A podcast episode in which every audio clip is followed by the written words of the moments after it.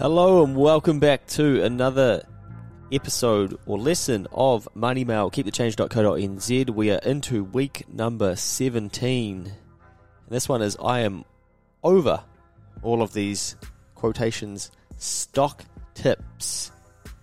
Wrote this at the time where Sharesies and the like were running absolutely rampant post a bit of the big C bomb and people just going nuts for the, the the next best stock to buy and all of this sort of stuff and just seeing people who I never thought would be interested in the share market all of a sudden um, tipping tipping people what they should be buying which I thought was so interesting. But you know I can see how it happens because it, it, it is very exciting and we all gravitate towards something and we were all locked down for a fair while there, and so we wanted to have a look into things that perhaps we'd overlooked previously. And Sharesies, of course, make it so easy, and they had a number of people signing up, as did Hatch. Let's take a look at the lesson and talk on the other side. Week number 17. I'm over all of these stock tips. Them. Cannabis is going to boom. You. Is it? I better get some too. The stocks, that is, not the cannabis. Them. Yeah, my uncle works for Contact Energy, and he said that Elon Musk visited their headquarters via a solar panel powered electric rocket last week. You. Oh, I didn't even know that was a real thing, but I better buy some Contact Energy shares too. Them. Yeah, I've got 45% gains in my share account. I'm basically a day trader these days. You. Well, mine's only up 13%. Send me a, send me a stockless cuz. I have to read that again. Mine is only up 13%. Send me your stock list, cuz. You.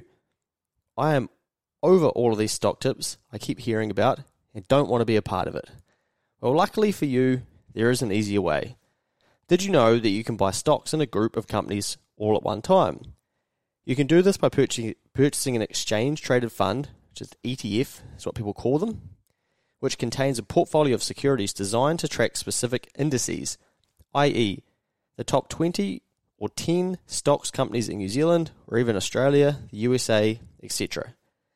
The fund or ETF buys shares in each of the companies in proportion to the index in the hope to mirror the performance of this group of companies in the index. This means you are diversifying and tracking the performance of a number of companies at any one time. There are a heap of different ETFs available to you via New Zealand stock market. Even the US market, Remember that you will buy them in US dollars though when you're buying from the US markets. Example The Smartshares NZ Midcap is basically made up of New Zealand's top 50 companies, but excludes the top 10. Get rid of the big boys. I personally buy this fund as I'm a middle of the road sort of lad who was never tight with any of the top 10 untouchable cool kids when at school. I found many of them turn out to have mummy or daddy issues long term anyway. This ETF gives the buyer a stake in multiple industries, providing some exposure to a broad range of businesses. To give you another lesson, a business on the stock market generally exists to maximize its value to the shareholders. Not all survive, but the people in these businesses are all trying to improve their value and their profits that flow to shareholders as dividends. I'd include an image in the lesson as well that was a graph of the last five years of the performance of the MDZ.NZ, which is the Smartshares NZ mid-cap ETF units, and it had basically tanked post COVID, um, as most shares did, and it dropped from about six dollars to about three dollars. No, about about three dollars ninety at the very bottom, and then by the time I sent this email out, it was sort of back to about five dollars sixty and recovering quite nicely. So ETFs usually charge you a fund, a, a percentage each year to be part of them. That should say fee, I think. Perhaps a small price to pay to be diversified in another uh, in a number of multiple industries and businesses. What did you just learn? Well, you don't need to be Warren Buffett to figure out the share market. In fact, you don't need to know what you are doing. You just need to hope the people in the companies that you invest in do know what they are doing. ETFs could be a good option if you want to be a part of the market but don't want to pretend to be a know it all like all the people at the top of this email. If you have 40 companies improving slowly over time, you'd expect the ETF fund to do the same, grow slowly over time. Keep your expectations realistic. Activity for you Google New Zealand ETF list and do some research of your own of the available ETFs that you may like to invest in. Remember whether there is a review whether there is an ETF or area of the market you'd consistently like to invest into. Is your KiwiSaver utilizing ETFs? Most probably and perhaps you didn't even know. So have a look at your KiwiSaver, KiwiSaver and see what that's invested in and see if that includes any exchange traded funds as well, because there's a high chance that you've already got some exposure to them. Keep it simple this weekend. P.S. You're one of 1,512 recipients. There are 18 people working through Keep the Change Night School. Did you know Kiwi company Laybuy listed on the ASX on Monday, and its stock price rose rise 50%, rose 50% within an hour of the market opening. Opening at 1.41 AU, they hit $2.30 after 6 minutes. Unbelievable. Wouldn't you have liked to have been one of the very first buyers of that and then sell out later that day or even after only 6 minutes to receive what was it a 50% raise? Let's just have a quick Google because I'm recording this months after sending that email. So let's go Laybuy share price and figure out what it's now worth. Zero point. Oh, can't be. Accept all cookies. Wow, last price zero point six eight. That is fairly scary isn't it? So it listed at one dollar forty one. Is that right? Yeah, it did. Yeah, well, okay. So people have really done their dough investing into Laybuy. That is not pretty reading. So that's why I mean I guess that's a good example of all these things that people gravitate towards. Um, there were you know, all this rage about cannabis and all these different things leading into the election.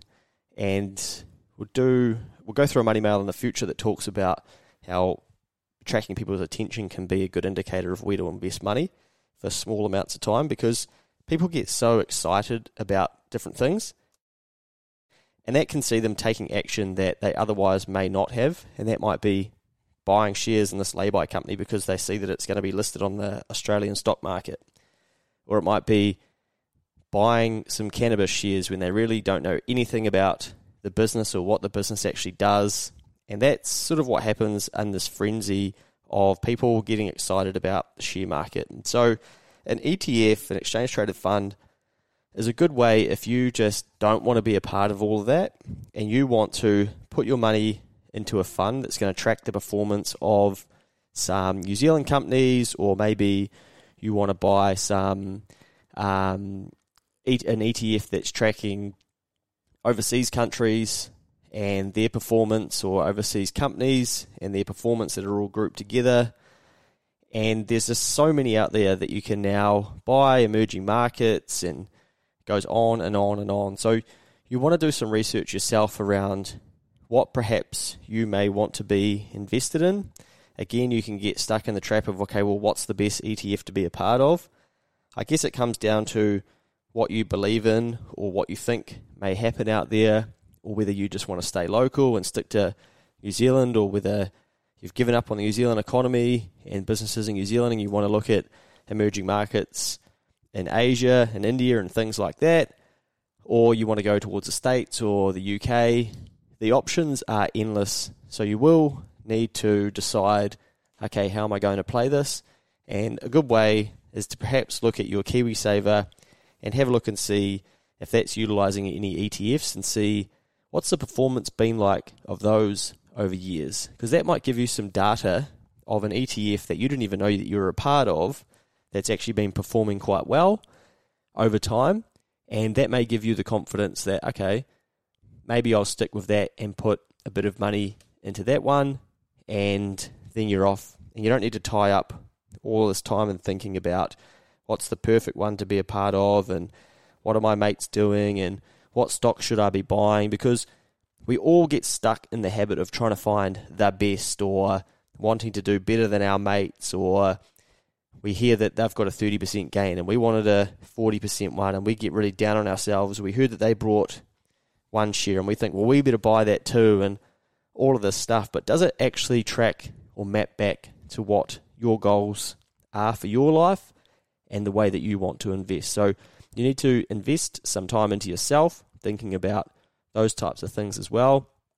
And an ETF is a great way to have some exposure to the market without you having to do a heap and heap of thinking, but you can still be invested into a number of great businesses across many different countries.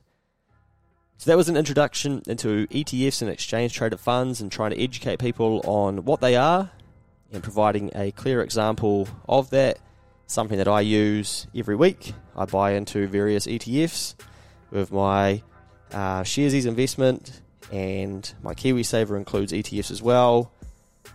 And you just hope that over time, uh, those businesses perform well, and you're going to get a return on your investment. Very tough, rocky times at the moment, making it very tricky time to be learning about investing, but a great time to go through some some of those ups and downs. Hope you've enjoyed that. If you feel like someone could do with learning from this, send it over to them. Love to see this on your Instagram stories so that we know that you're listening. We'll reshare it. We'll see you in week 18.